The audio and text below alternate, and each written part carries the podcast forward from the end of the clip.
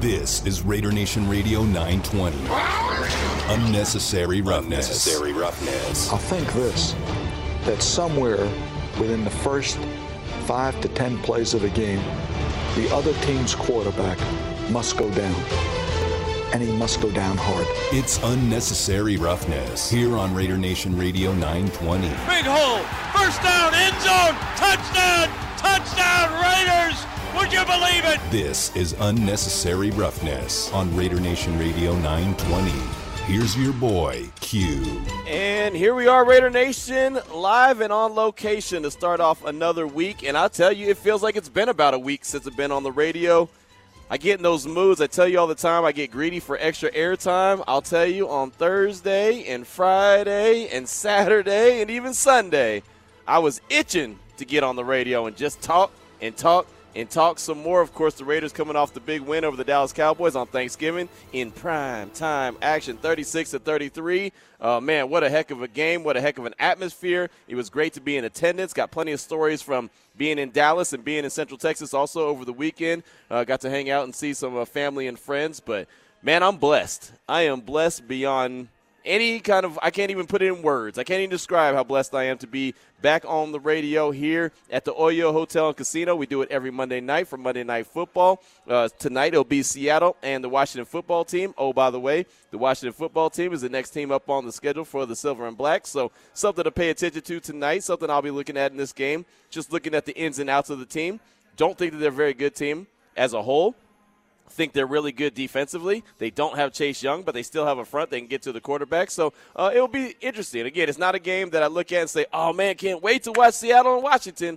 But because the Raiders do play them next, I will be paying attention, and you can be paying attention as well here at the Oyo Hotel and Casino. Uh, the Underground Lounge is the location. We're here. Got plenty of T Vs. Uh, when I walked in, as soon as I hit this area, the little Underground Lounge area, hit the bar scene, a couple people talked to me, including the bartender, and she said, Q, I'm going to need you, and this is exactly how she said it, the tone she said it, I'm going to need you to get some folks here because it's Monday and I need to get a little bit busier here. You know, I want to prepare and get busy uh, before Monday Night Football, so I'm going to need you to get some folks to come on and hang out. I need you to get Raider Nation, to call Raider Nation and, and, and tell them to, to come hang out at the Underground Lounge and watch the game and get some good beverages and some good food. And so, Raider Nation, I'm calling you out. If you're around the area, stop on by. Oyo Hotel and Casino, Underground Lounge, going to be here through at least halftime of the game tonight. And depending on how the game goes, maybe a little bit longer. And matter of fact, the bartender's so cool. This is the story she was telling me, that on Thanksgiving when the Raiders were playing, she was actually on vacation in the Dominican Republic. And instead of watching what she was supposed to be watching, what she was there for, she was actually on her phone watching the Raider-Cowboy game, making sure that the Raiders got that dub. And she said, I was sitting on the edge of my seat. People kept asking me about what's going on uh, here at the venue and at the event, and I couldn't pay attention because that game had me so much on the edge of the seat. So uh, that's kind of a cool little story right there, because I, I don't know about you, but if I'm in the Dominican Republic, I might be I might be tending to some other business. You know, it might not be a football game, might not be the first on my agenda. But shout out to her for being locked in on the Raiders and Cowboys on Thanksgiving. And so I know that, Raider Nation, you were locked in. There was ninety-three thousand fans at the game in Jerry's World. It was amazing. thirty-eight million people viewed the game somehow, some way. Uh, it was so funny. I went to I went to my old barbershop in Central Texas on uh, on Saturday morning, and there was Cowboy fans. And I'll tell you, the other cool thing about being in Texas and spending a couple days there as well was the fact that I got to listen to some radio that was Cowboy-friendly radio. I was listening to – I was actually a guest on one oh five point three The Fan leading up to the game, but it was so funny listening to those guys and hearing them. I mean, they – I know that we have moments here on Raider Nation Radio nine twenty where the fans are ready for meltdowns. I get it. I know that there's times when people text in or tweet at me, and there's times that I'm frustrated. But, man, just hearing the tones from those guys that were covering the team, either beat writers or radio guys, and, of course, the fan base, there was no expectations whatsoever that the Raiders were going to go in there and get that victory. They all just knew that that was going to be an easy Cowboys dub, and they were going to hand the Raiders the business, and obviously that did not happen. And, man, they were doing everything and anything. calling Dak Prescott out. He's not a very good quarterback. They gave forty million dollars to the wrong guy. I heard that. Uh, the Raiders can't stop the run, and you can't get Zeke Elliott or Tony Pollard going. Um, there was all kinds of stuff. Mike McCarthy's a terrible head coach, by the way. He's tested positive for COVID, so he's out this Thursday against New Orleans. There was just so much to hear and so much anger, and I never root for someone to be angry or miserable. But, man, it felt kind of good to actually hear that the Silver and Black caused that. You know, it actually was kind of nice to hear that the Raiders caused the whole fan base and, and beat writers. I even saw beat writers. This is something I never see. This is something I never see, and I promise you that you would never see it from someone who covers the Raiders. That you just wouldn't. I saw people, like, cussing out the officials on Twitter. I saw people cussing out Mike McCarthy on Twitter. And these are guys that cover the team, not fans, but teams that, but, but guys that cover the team professionally. I couldn't believe it. I just I, I honestly couldn't believe it. And maybe I'm being naive, but I don't think so. I know nobody on Raider Nation Radio nine twenty, I don't care if the Raiders are getting blasted forty-nine zero, are ever going to come out and be like, blank you, Rich Bisaccia, blank you, officials. You know, I, I just it was it was crazy. It was so much that I heard, so much that I saw, and to know that that was caused by, well, what the Raiders were able to do in their home.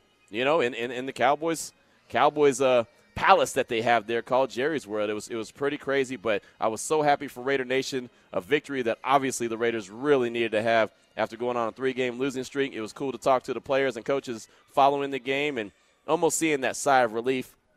Rich Bisaccia will never, and he met with the media earlier today, he'll never come out and say that, hey, you know, they needed that win so bad, or, man, uh, you know, that that win meant everything, or, you know, because he's going to take it real cool, play it, you know, even keel, uh, one week at a time, one game at a time, and I respect that. But I know for a fact that all those players and the coaches in that locker room were just give one big sigh of relief once they picked up that victory on uh, on Thanksgiving. Of course, it's been a couple days to go ahead and let that sink in, so don't have to recap the whole game. But, man, I'll tell you, Raider Nation, I just want to salute you and give you just a big, hey, congratulations, because that was a victory that everyone, everyone needed uh, in, in Raider Nation, and anyone wearing the silver and black, they needed it as well. Throughout the course of the show today, Raider Nation, I want to hear from you at seven oh two, three six five, nine two hundred. That's the Raider Nation listener line. And, of course, we have the Samba Dash text line at six nine one eight seven, keyword R and R. That's six nine one eight seven, keyword R and R. What you do is you put the you put your tech, you put R and R first, R and R. You put that. No, I'm kidding. Just kidding. Rewind. Erase that. You put six nine one eight seven first. That's your. That's the phone number, six nine one eight seven. Then the first thing you put in the message is R and R. Space, and then put your message, and we'll be sure to get it, and we'll get it on the air as well. So whatever way is easier for you to interact with us, definitely do it at seven oh two, three six five, nine two hundred, or, again, the Salmon Ash text line, six nine one eight seven, keyword R and R. Coming up on today's show, two thirty, Jim Plunkett, the two-time Super Bowl champ. You know he joins the show, good, bad, or ugly. If the Raiders win, if they lose, if they tie, he joins the show on the following Monday, or if it's a Monday night football game, he'll join us on Tuesday uh, to talk about it. So we'll go back and we'll talk about that game, what he saw from the team. And one of the things he pointed out last week when he joined the show is what he was seeing from Derek Carr as they were on their three-game losing streak was too much sideline-to-sideline passes. Needed to start throwing the ball down the field, stretch the field, throw the ball into the end zone, give your wide receivers chances, give Darren Waller chances.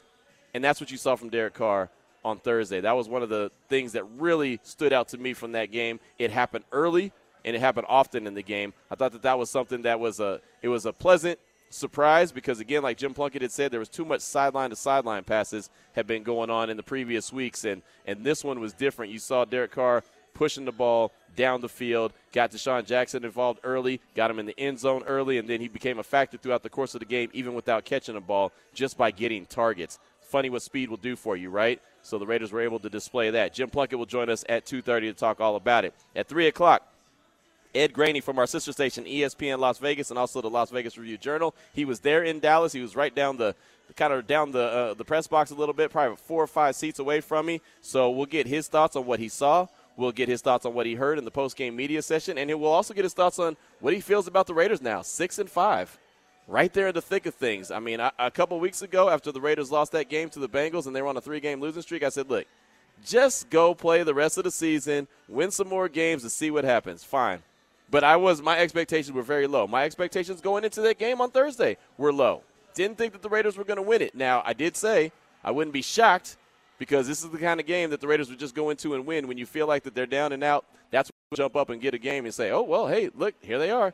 They've arrived. Well, they're six and five, and by everything that happened over the weekend, they're still right there in the thick of things as far as the A F C West and the A F C in whole. And it's funny, I was just in the media session with Rich Bisaccia and some other members of the media that cover the team, and I was saying, including Vinny Bonsignor, who does In the Huddle, he'll be coming up following me four to six p.m. right here on Raider Nation Radio nine twenty. I said, you know, there's a scenario with Kansas City and, and Denver playing on Sunday night that, depending on how things shake out, we could all wake up on Monday, and I can come on this radio show and be sitting right here at the Oyo next Monday talking about a four-way tie in the A F C West. We literally could do that. We could talk about a four-way tie depending on how games go. And and we're talking about in December? That that never happens, a four-way tie in December. That would be nuts. Now, again, I don't want to look too far ahead. I don't want to start predicting things. Not going to do that. Not even going to talk about the team being a, a potential playoff team because, well, you got to go win another game.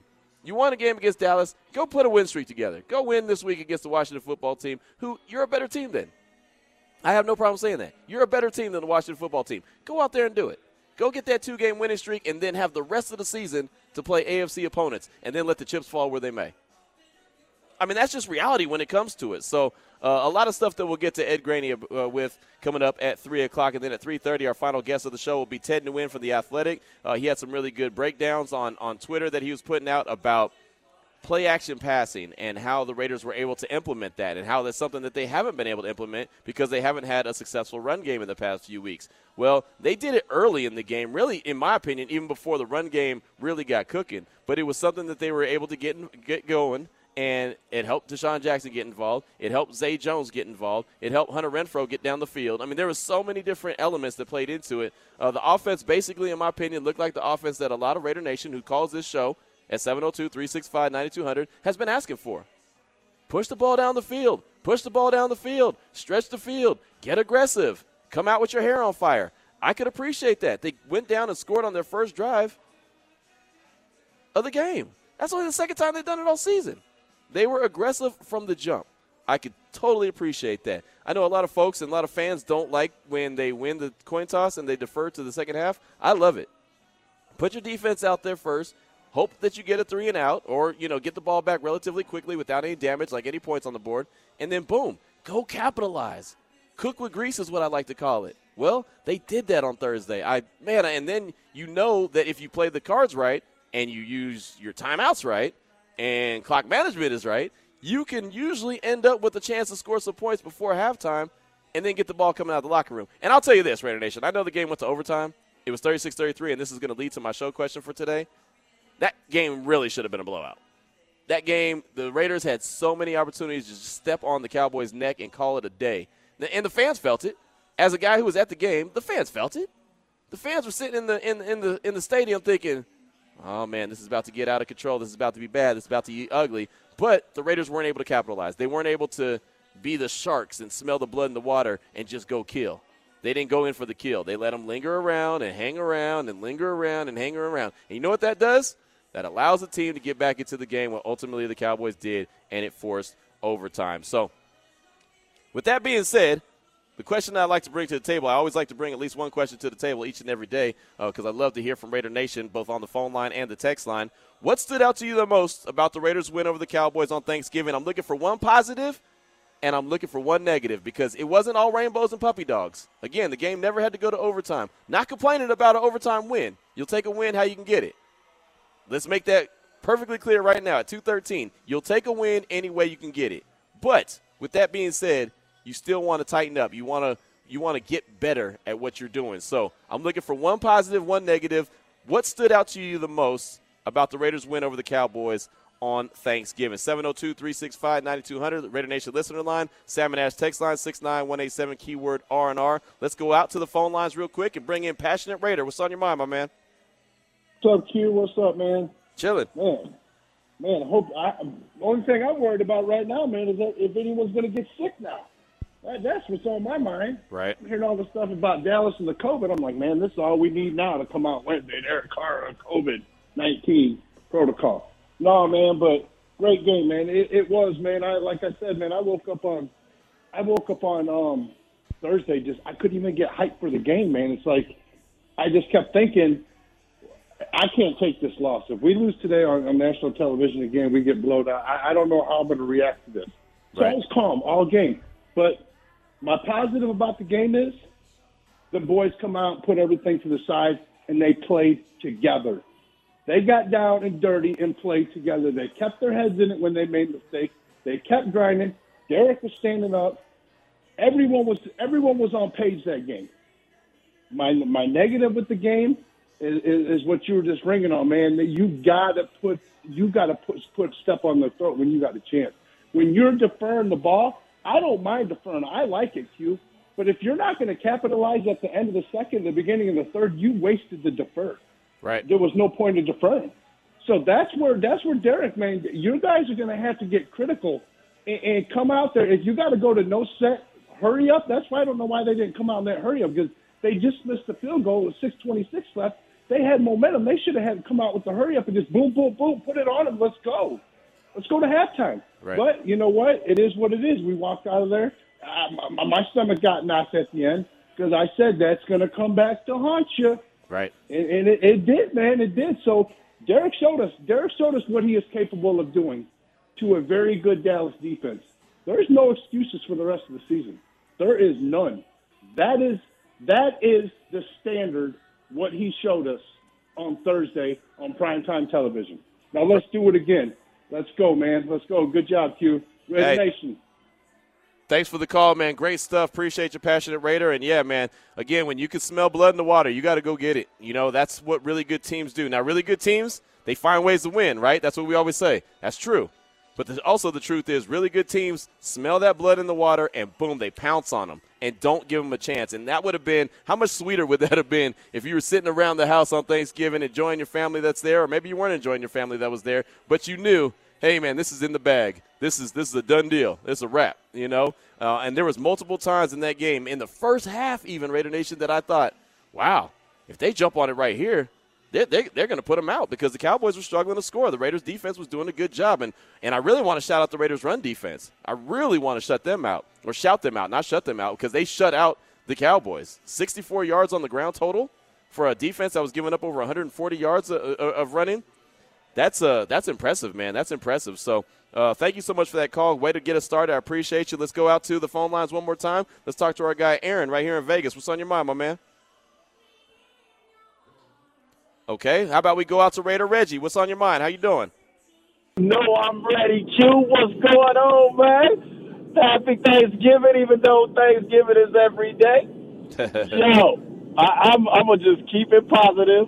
I know you said one good, one bad. I'm going to give you two good, and you just said one. That run defense shocked me because I was wor- I was very concerned about Zeke being healthy and us not being able to stop the run. And then also uh, Pollard, ain't that his last name, Pollard? Yep. For us not to give up any big runs to him, because that's honestly, he's a threat, man. That boy is something else. And then the other thing, man, Daniel Carlson, we we got to give him some love, bro. How many how many kicks you got to take to get those three points, man? Right. And he made four awesome kicks, or was it five total? But just the fact that he made them all, and under pressure with all the situations where we're counting on him to get the three points because we didn't go for the seven. It is what it is, man. I'll take the win. But we have to start dominating the red, red zone. Yep. And I just can't wait. I can't wait till Carr gets enough comfort in his body to go to Jackson like he used to do with Crabtree. Them tight end red zone passes, he get the ball and throw the ball in the air because it's a touchdown. I cannot wait. Hey, I'm going to see you Saturday night. I'm hoping my guy, Passionate Raider, can get down here. I'm trying to get some uh, some chips together. I'm going to try to help my boy get to one of these games at the stadium. Hey, all of Raider Nation, let's stay positive. Let's look forward to this next win. Let's not overlook our guys, but we know the Raiders could do it. Let's go. Raiders! What's up, DeMond? There he goes, Raider Reggie right there, and uh, good call, my man. Definitely appreciate you. And, yeah, my man Damon Cotton is in the home studio. Definitely appreciate him. We'll bring him into the show in a matter of minutes. Before I get to Eddie in L A with his call, I did want to give you a little bit of update. Passionate Raider said, I want to make sure that all our guys are healthy. And what he meant by that is the Cowboys have had multiple guys test positive for COVID nineteen, including the head coach, uh, including other players, uh, you know, and so that's a problem. Well, just came out, the Raiders have placed long snapper Trent Sieg on the COVID nineteen list. All bad. That is all bad. That is your long snapper. Raider Nation, I don't have to remind you, if you've been a Raider fan long enough, that there was a time when a long snapper went out, and then they had to bring in another long snapper, and it was all, I mean, just hell's on wheels. It was awful. It was awful. So Trent Sieg being placed on the COVID nineteen list is not good. The Raiders also activated defensive back Jordan Brown from the COVID nineteen list. So, um, yeah, that's that's bad business in my opinion. Trent Sieg being on the COVID nineteen list, uh, don't like that at all. But the Cowboys have had a brash, uh, just hit hard with COVID nineteen. I believe eight people total, coaches and players total, have uh, tested positive for COVID nineteen, and they're supposed to play on Thursday against the Saints. So that ought to be an interesting game. But, man, I think that's a lot of bad news right there, going back to Passionate Raiders' call. Trent Sieg on the COVID nineteen list. And I'll tell you, I know the Raiders have some things going on at the facilities and everything. And, and you know, they always are having some kind of, dis- not displays, but they have, um, you know, people in and out or whatever. And there was there's there's been a lot of p- people in and out of the, the facility, to the point where, you know, everyone – was uh was masked up at the at the facility today. You know, everyone who normally uh, doesn't have to worry about wearing a mask, they all were. So that just kind of lets you know that everything that went on in Dallas, they're obviously doing their testing on the daily, and so that's major. And, of course, with a bunch of people coming in and out, they want to make sure they're as careful as possible. So the Raiders are doing everything they can to make sure that they are uh, fully taken care of. But Trent Sieg being on the COVID nineteen list, that is all bad. One other piece of news I wanted to pass along, going back to the Cowboy game on Thursday. Uh, I don't know if you saw the video of Tristan Hill. He uh, he hit Jonathan Simpson really, really hard after the game, uh, knocked his helmet off, and then he basically ran. He hit him and then ran. Uh, it was really a, a, a soft move for him, but he has been suspended two games for that. Uh, they're calling that unnecessary roughness and sportsmanlike conduct uh, against him, and even though the game was over, but he's been suspended two games for that. So Tristan Hill with a move that I thought was really a that was a Bush League move, for, for in my opinion. Uh, and then, well, here you go. Now he's uh, he's suspended for two games. But uh, the bigger news for me is Trent Sieg being out. I think that that's bad business. Uh, let's go out to the phone lines one more time. Let's talk to our guy Eddie in L A. What's on your mind, my man? What's up, Q? Happy belated Thanksgiving to you and everybody out there in Raider Nation. Just like to say, everybody take care of yourself. That's why it's important to get vaccinated. Had this thing. It ain't no joke. Don't want nobody to get it. Hopefully everybody out there, you know, takes care of themselves. Uh, one of the things I wanted to say is about Derek Carr and the Raider Nation. There's this love-hate relationship with him that I just cannot understand. I mean, they uh, uh, when he loses, it, every almost all the members of the Raider Nation, or a lot of tracks, I shouldn't say all, they continuously only point the finger to him. They fail to realize this is his second interim head coach. Let's think about that for a second. Second interim head coach, okay?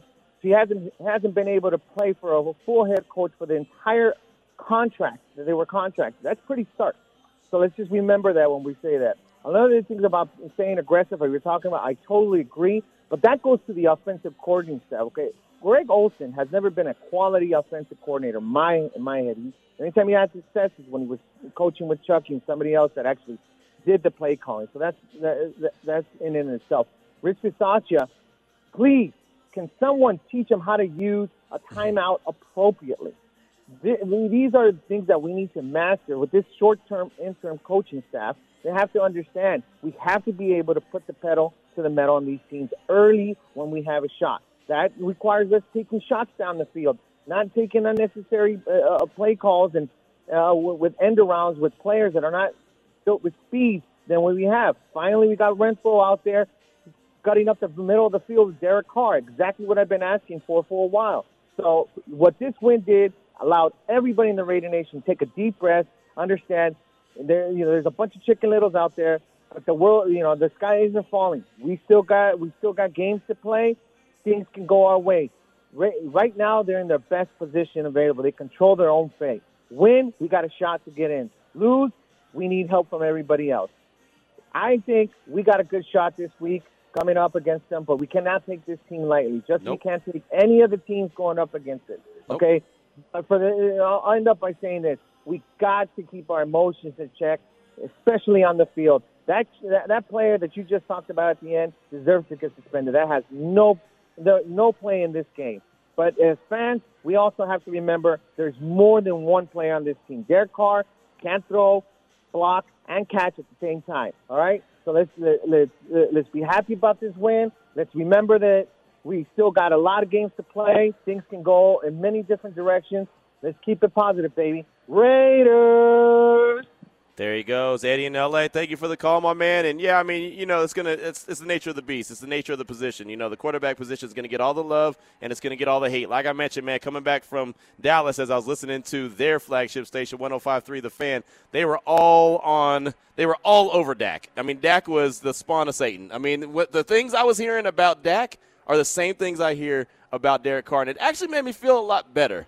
Because I realized, you know what, Raider Nation is not the only fan base that has that love-hate relationship that you're talking about. Uh, the Cowboys have a problem with, with Dak, too, when, when he's not performing the way that he should be performing. And believe me, I heard a ton of it while I was in uh, the Lone Star State. So uh, you're not alone. It is uh, it, it is something, and it's definitely a, a major thing. But uh, you're, you're right on. And, and so, again, you uh, you have to – take every team that's coming up, starting with the Washington football team. You cannot take them lightly. I don't think that the Raiders will. I don't think Rich Bisaccia will allow them to. But every team you have to realize is coming for your neck. Every team wants to get a W. two twenty-six is the time. We're at the Underground Lounge inside the Oyo Hotel and Casino. Thank you so much for those calls. Got a bunch of texts that we'll get to coming up after we talk to Jim Plunkett, the two-time Super Bowl champ. He's coming up next on Unnecessary Roughness on Raider Nation Radio nine twenty.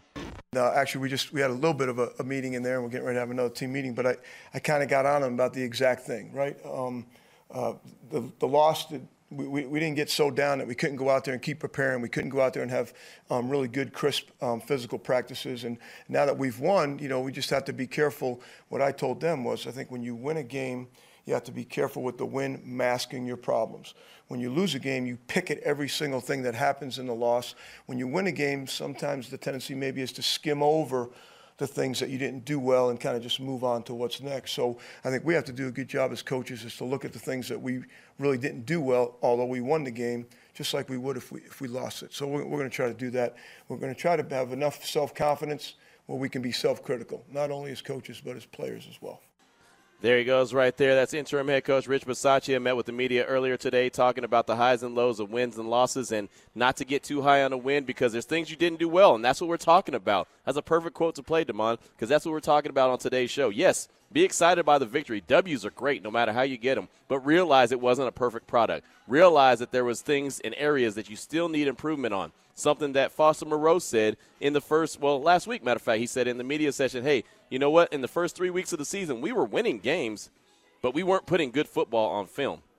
That is that is such an important, critical area of the game. Uh, there's still plenty of work that the Raiders need to do, but it's great to have work that you have to do coming off a W instead of work that you have to do coming off a loss. I mean, it's just as simple as that. And, Damon, I know I haven't brought you into the show yet, but you're back in the home studios making everything go. From what you were able to see, I know you were with the family on Thanksgiving, but I know you had the T V on. What you were able to see from the Raiders, what really stood out to you the most? Is that that offense looks good when DeSean Jackson's in the game. Right, right. Speed, speed kills, and you see what it brings to the table and how it was able to bring something to the table and able to stretch the field and really open things up for everyone else. And so I know he didn't have a ton of catches. Three for one hundred two yards and a T D is pretty good. It's a pretty good average right there. And, and then the pa- but the pass interferences, though, like right. I know that you can't include that into a receiver's yard total, but maybe you should sometimes to let people know. Right. Well, no, I mean, it goes into it's a factor. You know, as long as it's still a, a, a spot foul, it's a major factor, you know, and, uh, of course, he, he drew pass interference penalties. Zay Jones pe- uh, drew pass interference penalties. Anthony Brown just had an awful day for the Cowboys. Four P I penalties. Awful. And I'll say this before I go any further because that was one of the things I heard, which made me laugh uh, as well when I was listening to the radio in Dallas. Uh, I kept hearing, the referees hate us. The league hates us. They're all against us. They want us to fail. The referees are always looking at throw the flag on us. That's all I kept hearing. I kept hearing us and we and the league hates us and all that. And you know what I thought about? all the Raider Nation that calls and says, the referees always throw the flags against us. It's never against the other team. The funny thing about it is the Cowboy fans feel the same exact way. And that game on Thanksgiving, twenty-eight total penalties is ridiculous. That should never happen.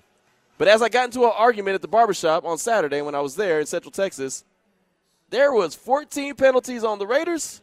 There was fourteen penalties on the Cowboys. So don't give me any of that. The referees were, were pulling for the Raiders or trying to get the Raiders a dub. I was like, man, kick rocks with that noise. And I I know I'm in your I know I'm in your barbershop, but I don't want to hear that. We'll get back to that conversation in a matter of minutes. Right now we have two-time Super Bowl champion Jim Plunkett on the phone line. He joins us each and every week. And, Jim, thank you so much for your time. And last week we talked and you mentioned too many sideline-to-sideline passes. You wanted to see the ball thrown into the end zone. You wanted to see more north and south. You wanted to see those down-the-field throws. Well, Derek Carr did that early in the game, and he did it often. What did you see from the quarterback on a Thursday? I think I thought they were much more aggressive than they had been in those, uh, those losses they were uh, – incurring, and uh, you know, it turned out to be a big day for Derek Carr. Very proud of the way he played. Uh, twenty-four for thirty-nine, three hundred seventy-three yards. Uh, you know, it was it was a, a different Raider team. It was more like the team that was winning those early games and putting the ball down the field and letting our guys go get it. Right, and you know, I asked you about speed and how much they were missing the, the speed of Henry Ruggs. Well, DeSean Jackson stepped up and was in the end zone early on the first drive of the game. How much of a factor did you see from him on Thursday, and how much do you think he could really help this team moving forward down the stretch? Well, you know, he had three catches for one hundred two yards. You know, a big day for anybody. And, uh, you know, uh, it was very impressive, you know, averaging thirty-four yards a catch. You can't, can't get much better right. than that. So he was a good addition, uh, you know, helping those receivers and Derek Carr and the entire offense uh, coming up with those big plays. And the play-action pass, that was something that uh, also that you had mentioned. One of my notes that I had taken that, that they needed to get that involved, and the running game had to help it out. But, Jim, it looked like to me that almost the play-action pass was working a little earlier in the game than even more b- before the run game really got cooking. What did you see from the play-action pass? Well, you know, I, I thought it helped hold those linebackers and, and defensive backs uh, and make them come up to the line of scrimmage a little bit more. And, you know, it gave our receivers a chance to go out there and run one-on-one uh, if it was man coverage and, and beat the guys down the field. That's exactly what happened. You know, you still got to run the ball a little bit better than we did, but still we rushed for over one hundred yards. And, you know, it was a pretty a, a decent day for the running game, and I think that helped the passing game as well. Yeah, I mean, that was the first time that Josh Jacobs had ran for more than twenty, uh, had more than twenty carries in the season, you know, and I, he still didn't right. get one hundred yards, but just to know that they fed him the ball as many times they did, I think that helped out in a major way. We're talking right now with Jim Plunkett, the two-time Super Bowl champ here on Unnecessary Roughness, Raider Nation Radio nine twenty. Now, everything wasn't, you know, rainbows and puppy dogs. I mean, they still struggled in the red zone. They had to settle for field goals instead of getting touchdowns. How do you go about the work week? How do you go about practice, continuing to work, work, work, and get better in that red zone execution? Well, you know, you do that all week long. You know, you usually have a special period for that during practice. Uh, you know, put your ball on the twenty, twenty-five-yard line and, and find a way to get it in the end zone. And, and the Raiders have, in the past have been very good at that. And, I, you know, I think I think they have to maybe work a little bit harder, spend a little more time at it, execute a little bit better, and, and get the ball across the goal line and, and not have to rely on, on those field goals. But, you know, it was a great day for the kicker. Uh, you know, I kicked four field goals or five. I can't remember now. Yeah, five. But uh, he had a, he, he had a great day. Yeah, he did. Five for five, uh, field goals, three right. for three on extra points, and that's that's great to have a reliable guy like that. But, I mean, those touchdowns really could have buried the Cowboys early in that game, and it ended up going to overtime. Is is there a certain guy that maybe you see on the team that you say, you know what, he should be more effective or he could possibly be more effective in the red zone? Well, you know, it's hard to say. I, you know, I always like the big tight ends, and, uh, you know, that, that to me was a big factor inside the twenty. Uh, size, got speed. Uh, you know, unfortunately, he was a little banged up, and, and, and it was t- t- difficult to contribute. But, you know, I, I, I really like the tight ends down there. What about a guy like Brian Edwards? He's a wide receiver, but he's got some size, yeah. and he's got some pretty good hands. What about him? Oh, yeah, I, I, absolutely. You know, you, you want a guy who can, you know, even if you don't beat the defender really well, you can, you know, you can block him out by, you know, getting him behind you, and he has a tough time reaching over the top or, or reaching around the receiver. So, you know, I, I like the bigger guy. And, you know, and not only that, I like the quick guy, too. You know, you take your pick, but, you know, you have to have somebody who, who can be very reliable down there and has to have great hands because sometimes you have to put the ball, you know, up and away from the defender and, you know, make, and have the receiver come down with a grab. You know, we always talk about football and football players and, and, and the ones that separate themselves from the good players to, like, the alpha dogs. It's just a mindset. Is scoring in the red zone, is that a little bit of a mindset as well? Like, I'm going to get in the end zone. We're not settling for three here. Uh, you know, you hit the nail on the head. Absolutely. It is a mindset. You know, we're going to get the ball across that goal line one way or the other. And, uh, you know, your offensive linemen have to dig in. Your defense, uh, your running backs uh, have to, you know, if they have to block, block. If they have to go out in a route, do it. But get the ball across the goal line. You know, it's uh, it's fortunate that we had so many opportunities down there, but, you, you know, you got to turn them into scores because, you know, it was a very close game. You, you go overtime and uh, you come away with a win, but you know, you could have settled, settled that game a little earlier in the in the in the in the contest. Right, absolutely. We're talking again with Jim Plunkett here on Raider Nation Radio nine twenty, Unnecessary Roughness. And I asked this question earlier to Rich Bisaccia, and I know this is different than when you played because there wasn't quarterbacks swapping in and out. There wasn't, you know, Mariota packages when you were playing. Cool. But I, I wonder about the how, how you time it perfectly so you don't ruin the rhythm of a drive. You know what I mean? By bringing the, another quarterback in to run a specific style of play, could that possibly mess up the, the, the drive and the rhythm that you have offensively? You know, I like to think not. You know, they're putting them in there for a reason, whether it be run the ball, uh, sprint out and throw it, or just drop back. You know, sometimes, you know, it's an advantage. They have to make adjustments on defense. Uh, and, you know, you know, I don't see anything wrong with it. Sometimes the quarterback gets a little upset because he's feeling good. He's moving the ball down the field, and all of a sudden he's got to come out. But, you know, uh, you know, I think that's up to the coach uh, in certain situations that if he feels comfortable doing it, Uh, you know, then go ahead and do it. Derek always says that he wants Mariota to throw him a pass. He wants to catch a touchdown. w- would Jim Plunkett have wanted to catch a touchdown? Oh, yeah, well, absolutely. You know, uh, I've thrown a few, but uh, I haven't caught too many uh, in the end zone. But, uh, you know, I would give it a shot. That would be awesome. Would love to see that. Again, we're talking to Jim Plunkett here on Unnecessary Roughness, Raider Nation Radio nine twenty. So I, I know this is, you know, this is early in the week still. We haven't really quite turned a page onto the Washington football team. They're actually in action tonight against Seattle. But if you're in that right. locker room and you know that you're in the thick of things right now, even though you've you've lost a couple of games that you probably should have won, you fumbled a few opportunities, you're still in the thick of things. What is the mindset in the locker room? What is the conversation between the leaders in the locker room? Well, you know, I think uh, you know, once in a while the leaders get together in the locker room, don't have any coaches, and, you know, come some of the uh, players who are leaders on that team, whether it be offense or defense or special teams, you know, usually get up and say a few words. You know, we've got an opportunity. Uh, you know, we're on the cusp of, you know, making the playoffs, and, you know, let's bear down. Let's do our jobs. Let's study hard. And let's go out and play football. And, you know, and sometimes, you know, coming coming from the players themselves kind of, you know, revs up uh, everybody else on the team. Have you ever seen a season like this where we're knocking on the door of December and nothing has been decided yet, really? Oh, yeah, I know. You, you look at the league up and down, and, you know, yeah, even the teams that are, are, are winning still have several losses. It's, it's pretty unpredictable at this point. I've never seen so many teams, you know, in a position to still make the playoffs this late in the season.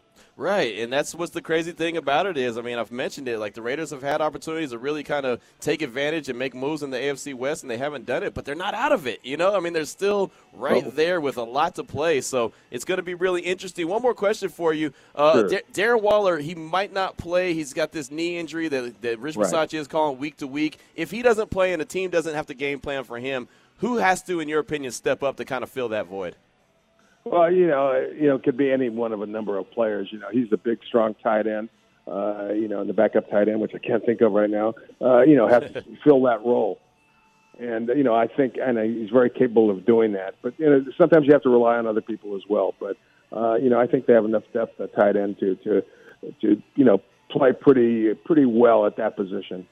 And they have, in my opinion, they have enough players. They have enough weapons to be able to spread the ball around like Derek did on Thanksgiving and, and really kind of make up for it because they were able to, to do it with him being out of the game, and he left the game pretty early. Yeah, yeah he did when he got injured. And, but, you know, eight different uh, receivers caught passes. Uh, Derek really spread it around. Uh, they couldn't key in on any single uh, receiver during the course of a ball game because, you know, he was throwing to everybody and making it work. And it was I was very happy to see uh, – Derek play as well as he did after, you know, a couple of stumbling games that, you know, he didn't play his best.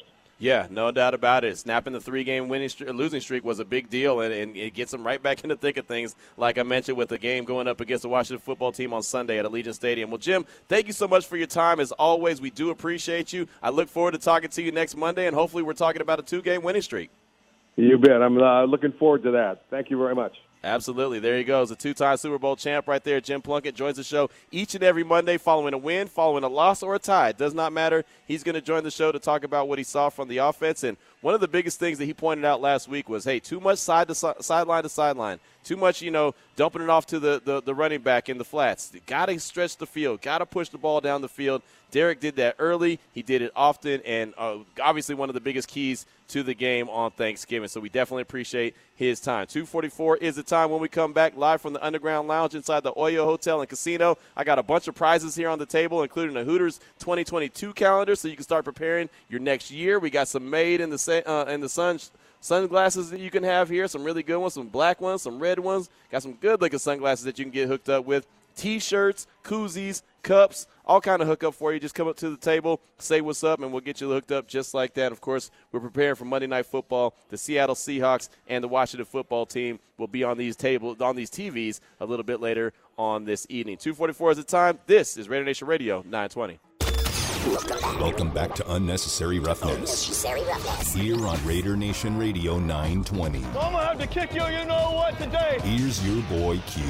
two forty-nine is the time. Have a few minutes left here in hour number one of Unnecessary Roughness here on Raider Nation Radio nine twenty. We're at the Oyo Hotel and Casino, the Underground Lounge. We encourage you to come on by, stop at the bar, pick up a re- beverage or two, and uh, get some good food here also. And uh, get hooked up and prepare yourself for Monday Night Football, Seattle and Washington. We're going to be hanging out here uh, through at least halftime, so come on by. And, and all, on top of that, I have a bunch of stuff to give out free. I live by a motto, if it ain't free, it ain't me, and I'm trying to get you hooked up. I'm trying to give you all the free that you possibly could want and desire. It's all right here on the table for you. Plus, I have a little bit in the background as well. If I, I run out of stuff here, I can hook you up with some more. So come on by, say what up, though, and uh, and get hooked up just like that. Now, earlier this morning on the morning tailgate with Clay Baker and uh, Hondo Carpenter, uh, and Clay does a fantastic job. Hondo does a fantastic job, and Heidi Fang also does a fantastic job. Oh, and Mike Pritchard, who's on on Fridays as well. Uh, Clay has a, a just a great tailgate going on, just a great tailgate atmosphere. Uh, they had a really good guest, uh, Doctor Pinegar from the from. He, he's a doctor here locally in uh, Las Vegas, and he actually joined the show to talk about Darren Waller's injury, and I forget exactly what it's called, but it's a it's a strain of the knee injury. The, uh, I T, is that what it's called? The I T band? Or is that what it is, Damon? Yep, yep. Okay, the I T band, it's got a strain. So uh, I've never heard of the I T band strain. Uh, I hear that it's not a real serious injury. I actually hear that it's positive news on Waller, but did not know. So shout out to Clay for, for getting the doctor on to explain it. So here is the explanation of uh, Darren Waller's injury and, and how much time he may miss. The rehabilitation is going to be a lot of massage, a lot of deep tissue work. The impact is going to create a lot of inflammation. So there's a lot of swelling control that he's going to be working on, a lot of massage work, and then that repetitious flexion and extension, which a bike is perfect for. A bike, a rower, doing some squats, and just pushing that fluid out so that this tissue will stop being so irritated. I would sure expect him to be back within a few weeks. This is not typically one that lingers long. Uh, maybe not this coming week, but within two to three, I sure hope we'll see him back on the field. So there you go. Uh, quick, fast, and to the point. Doctor Pinegar on the morning tailgate this morning with Clay Baker explaining about the injury and that he may miss a week or he may miss two. And that kind of echoes what Rich Bisaccia said later on today when he met with us. He said, hey, you know, he's week to week right now. Him and Carl Nassib both week to week injuries. So uh, I, I would right now on Monday say that I wouldn't expect to see Waller on Sunday. But, you know, things could always happen. He ends up. He can go out there and, and ended up playing, and we could be talking about him having a monster game on Monday. Who knows? But from the sounds of it, he sounds like he's probably most likely to miss at least a week with that injury. Now, I do want to get to, before we get to Ed Graney, kick off hour number two of the show, I did want to get to a few text messages because we got a bunch of them coming in, and I do appreciate it. six nine one eight seven, keyword R and R. That's the Salmon Ash text line. Hit up salmon ash law dot com because you deserve what's right. Uh, how about this one? I asked the question, what stood out to you the most about the Raiders' win over the Cowboys on Thanksgiving? I'm looking for one positive and one negative because it wasn't all rainbows and puppy dogs. It wasn't all clean. There was a lot of areas that the Raiders still need to clean up, but they'll do that coming off a victory. It's a lot easier to do that coming off a victory than it is coming off a loss. My man All Day Raider A says, Q, My positive from the game was Carr moving his feet in and out of the pocket and pushing the ball down the field. My negative was the clock management and the pre-snap penalties. Side note, the line judge who didn't throw the flag on Abram for the kind of late hit out of bounds was my eighth and ninth grade math teacher. I texted him after a game about the call, and he said Abram was pulling up and was just trying to slow down, and the Cowboys cried too much anyway. LOL. That's funny. That is hilarious right there. Oh, Raider A, he said that that was his eighth and ninth grade math teacher. I did. I was shocked that they didn't throw the flag on that. I thought that they would definitely get Abram for a late hit, but uh, there you go. There's the reason why right there. And you know what? To tell you the truth, there were so many flags that were thrown, they, they could let a couple go by. There was way too many. twenty-eight, to be exact, was just ridiculous. Abram saved himself on that play by doing the immediately try to help him up. The immediate, yeah. my bad, my bad. You yeah. Know, it's it's almost like, you know what he did? When, when I saw that and I saw the replay multiple times, I thought of a guy who totally disrespects you by saying something and then says, with all due respect. You know what I mean? Like, really tries to get that in there before you have a chance to, you know, to, to, to respond. Like, hey, you, you know, respectfully. Just like what Derek Carr did to me in the media session. You were there, Damon. When in the media session I asked him about getting the ball down the field against the Bengals and why it took so long, and he said, you can write whatever you want or you can say whatever you want to say. And he said, respectfully. So before I had a chance to be like, oh, man, okay. You got me on that one. He said, oh, oh respectfully. So it was kind of – because he knew how it sounded like, you know, coming out. It was like, yeah, I didn't mean it like that. It sounded kind of like he was a, you know, kind of a, a D-bag. You know what I mean? It was like, wait a minute. I'm asking you a question. And really, I probably should have followed up with this. I'm actually asking you because I don't want to say whatever I want to say. I'm asking you because I want to know what was on your mind. And it's so funny. Even though that was two weeks ago, that, that moment and that exchange between me and Derek Carr, it still plays back in my head. And I keep thinking to myself, why didn't I just – get them on and tell them to give me the mic back again and ask, well, okay, that's fine and good. I'm glad that you've been a Raider fan for twenty years and you want to win, but I don't want to say whatever I want to say. I want to say what you, what's going on in your mind, what you think was the reason why it took, you know, till the fourth quarter to get the ball down the field. I uh, I really hate that I didn't ask ask him that, and I hate that it plays back in my mind, but uh, you study long, you study wrong, and apparently I studied wrong on that one. Uh, let's go out to the phone line real quick and talk to our guy Sal in Vegas, then we'll take a break. Sal, what's on your mind? Hey, Q, what's going down, man? Chilling, man, chilling. Hey, uh, yeah, my my my takeaway was, uh, or actually what I learned that we can do is Carr can move those feet, man. When he took off with that sprint down the sideline, uh, that was awesome to see, you know. Uh, it gives us one more weapon to use during the game time, and, and I have to agree with, with the other, other callers that, you know, penalties, man, we got to figure out a way. You know, some of those were knick-knack, but, you know, some of those weren't. And we got to really, you know, focus on those penalties because if we can get that down just a little and the way we're playing, it's going to be a whole different uh, ball game coming down the stretch. And I wanted to ask, I just heard that uh, dude that sucker punched uh, Simpson at the end of the game, he just got suspended. Did you hear that? Yeah, two-game suspension for Tristan Hill. Yep. Yeah, what do you think about that, man? That's crazy. I, I mean, he didn't even get that much uh, coverage. If that was one of our players, it would have been all over the media, man. Well, thank you for the call. I appreciate you. I'll say this. Uh, I saw the video on Friday, and so one of those, I don't want to say Friday news dumps, but that's when I saw the video was on Friday. And so I tweeted out immediately, oh, that's going to that's gonna cost them some money.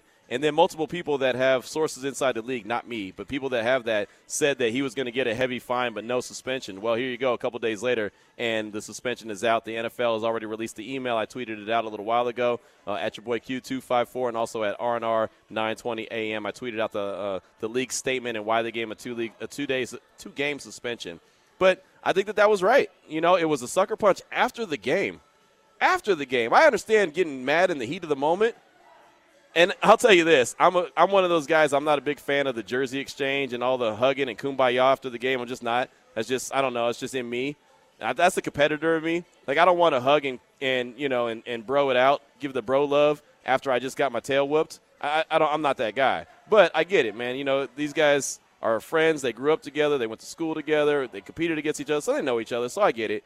But it was kind of funny seeing that happen after the game that, you know, there was obviously no love lost between Simpson and Hill, who battled all the game long. And to see that Simpson got under his skin so much that he had to sucker punch him and hit him in his helmet, which that never makes any sense to hit a guy in his helmet because the helmet's going to win every single time, I thought was kind of cool. But the I, helmet did fly off, though. So the helmet flew off. So if he would have come, came with another one. Yeah, if he had came with a combo, now it would have been different. But you see what he did. After he hit the helmet off, what did he do? He took two steps back. looking for the, the guy to get in the middle. It's almost like the school. It's a, it's a fight at the school when you really don't want to fight and you might throw a punch and then you wait for your homeboy to get in the middle and, man, you're lucky they're holding me back, man. You're lucky they're holding me back because if not, then it would be on. But you know that there's no way you're getting through that crowd of people. That's kind of what it looked like. It was definitely a sucker punch, and the two-game suspension is definitely what he deserved. And you mentioned Derek Carr's uh, wheels, and, and I'll uh, take a break after this.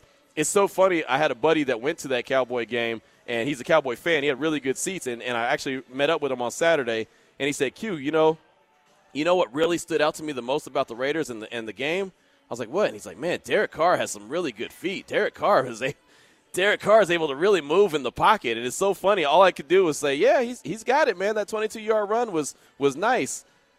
It's so funny because we always talk as fans and media about Derek Carr moving the pocket and, and keeping plays alive with his feet, and he doesn't do it that often. And all of a sudden a Cowboy fan who's not paying attention to the Raiders sees Carr on the big stage go and do that. And it's like, hey, man, that dude's mobile. He's, he's running around. That was impressive, and it was. It was an impressive play, but unfortunately you just don't see it enough from D C. But, man, that was pretty impressive for him to recognize the coverage and realize that he had a whole sideline that he could sprint down for as many yards as he could possibly get, and he picked up twenty-two, so I was impressed with that. two fifty-eight's the time. We're at the Underground Lounge at the Oyo Hotel and Casino. We'll come back, kick off hour number two. Ed Graney from E S P N Las Vegas and the Las Vegas Review-Journal. He'll kick things off with us. This is Raider Nation Radio nine twenty.